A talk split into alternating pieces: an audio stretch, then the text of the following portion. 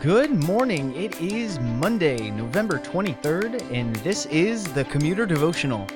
My name is Chuck, and I'm so glad that you have decided to join us today as we seek to engage our God in Scripture and prayer before the busyness of our day begins. Every day, Monday through Friday, we take time each morning to spend time with our God by reading a passage from the Bible, meditating on it, and then praying. We see this time in God's Word as valuable, but acknowledge that making it a part of our daily routine is not always easy. So we exist to help bridge that gap and help to make it a part of your daily routine. So let me read our passage for us today. I'll pray, and then we'll dive right into it. This is Daniel chapter nine, verses twenty-four through twenty-seven. Seventy weeks are decreed about your people in your holy city, to finish the transgression, to put an end to sin, and to atone for iniquity, to bring in everlasting righteousness, to seal both vision and prophet, and to anoint a most holy place. Know therefore and understand that from the going out of the word to restore and build Jerusalem to the coming of an anointed one, a prince, there shall be seven weeks. Then for sixty-two weeks it shall be built again with the squares and moat, but in a troubled time. And after the sixty-two weeks, an anointed one shall be cut off and shall have nothing. And the people of the prince who is to come shall destroy the city and the sanctuary. Its end shall come with a flood, and to the end there shall be war. Desolations are decreed. And he shall make a strong covenant with many for one week. And for half of the week he shall put an end to sacrifice and offering. And on the wing of abominations shall come one who makes desolate, until the decreed end is poured out on the desolator. Let's pray together. Heavenly Father, thank you for such a wonderful weekend, a time to rest, a time to enjoy one another, a time to reflect on your blessings, on your plan for the redemption of your people. Thank you, God, for being the one that is never changing, never giving up, good and faithful. As we come to your word this morning, help us to interpret it well for our lives and apply it to our context today. Amen. Well, our passage today is one of the most debated passages in the book of Daniel. Last week, when we talked about apocalyptic literature, this is exactly what we were talking about when we talk about this passage today. In this passage, Daniel is still receiving an answer from Gabriel, and Gabriel mentions seventy weeks. If you have ever read the book of Revelation or are familiar with apocalyptic literature, seven, seventy, pretty much anything that has to do with seven is always signifying something significant. In this passage, we are talking about the seventy weeks, and one of the tricks with apocalyptic literature is to not get hung up on the periods of time mentioned. seventy weeks should be understood as a long period of time. And as we see in our passage today, that seventy weeks, or this one period of time, is split up into three main parts.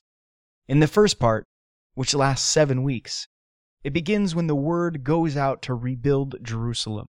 The walls, the city, and the temple will be rebuilt, and that marks the first bit of time in the seventy weeks. Then sixty-two weeks will pass, and though that time will be troubled, the city will stand and Jerusalem will await the coming prince. Then after those sixty-nine weeks total, the first seven plus the next sixty-two, the anointed one shall come and be cut off and shall have nothing. And in the last week, there will no longer be need for sacrifice or offering, and a strong covenant will be made, and the full work will be completed. So when we look back at the full passage, what is this full work that will be completed over the course of these seventy weeks? Well, there are six things. Rebellion will be finished. Sin will be ended. Atonement for iniquity will take place. Everlasting righteousness is to be brought in. Vision and prophecy will be sealed up, and the Holy One will be anointed. There are so many different interpretations about what the lengths of the seventy weeks represent, and it probably isn't worth it to discuss it here, because I think the point isn't to get hung up on the time periods, but instead to focus on the work. Remember, why is Daniel praying? Israel has sinned, rebelled, and is even now experiencing extreme punishment in the form of exile. So we look at the finished work of the Anointed One who will come after the city is rebuilt and established, which, by the way, is in itself a huge, huge deal. Israel is being promised a home again. But the work, the completed work of the Anointed One, brings about this. Rebellion, it's done. Sin, it's done. The atonement for the sin, it's done. Everlasting righteousness, for those who used to be sinners, is done.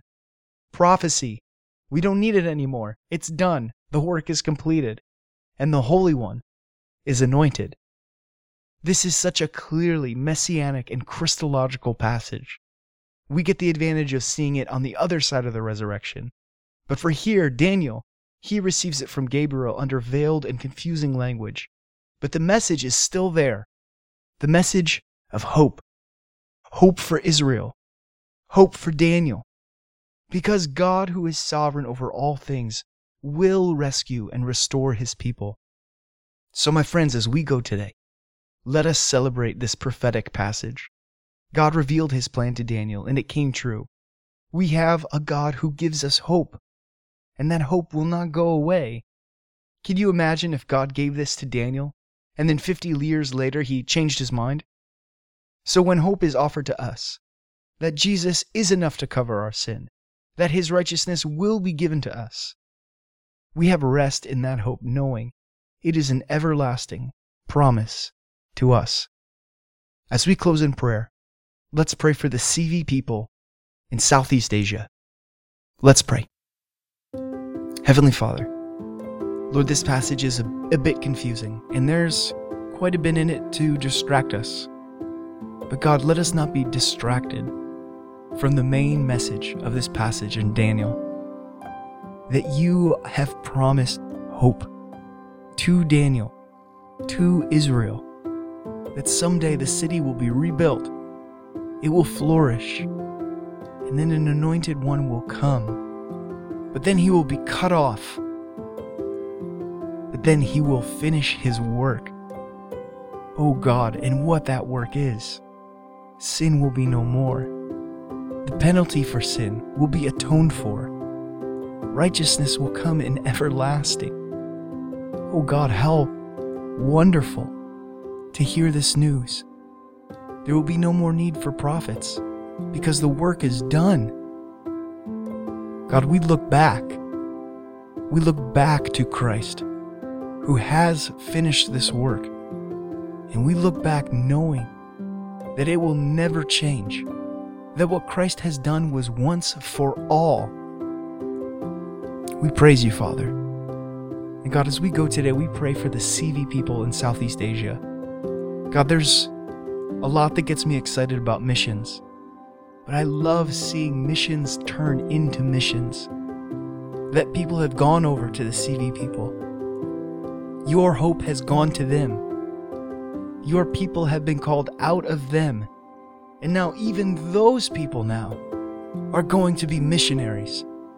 So God, as these young couples, these young C V couples, recently converted, excited to share your good news with others, now go to other parts of Southeast Asia. God, be with them. Be with them as they jump around, looking for people who have never heard of you, to send them this exact same hope that you sent Daniel thousands of years ago. God, how great it is that your word never changes, and that the word and the hope you gave to Daniel now comes to the C V people in Southeast Asia. How wondrous you are, O God. God, we love you. We pray all these things in the name of your Son, Jesus Christ. Amen. Go in peace. I will see you tomorrow.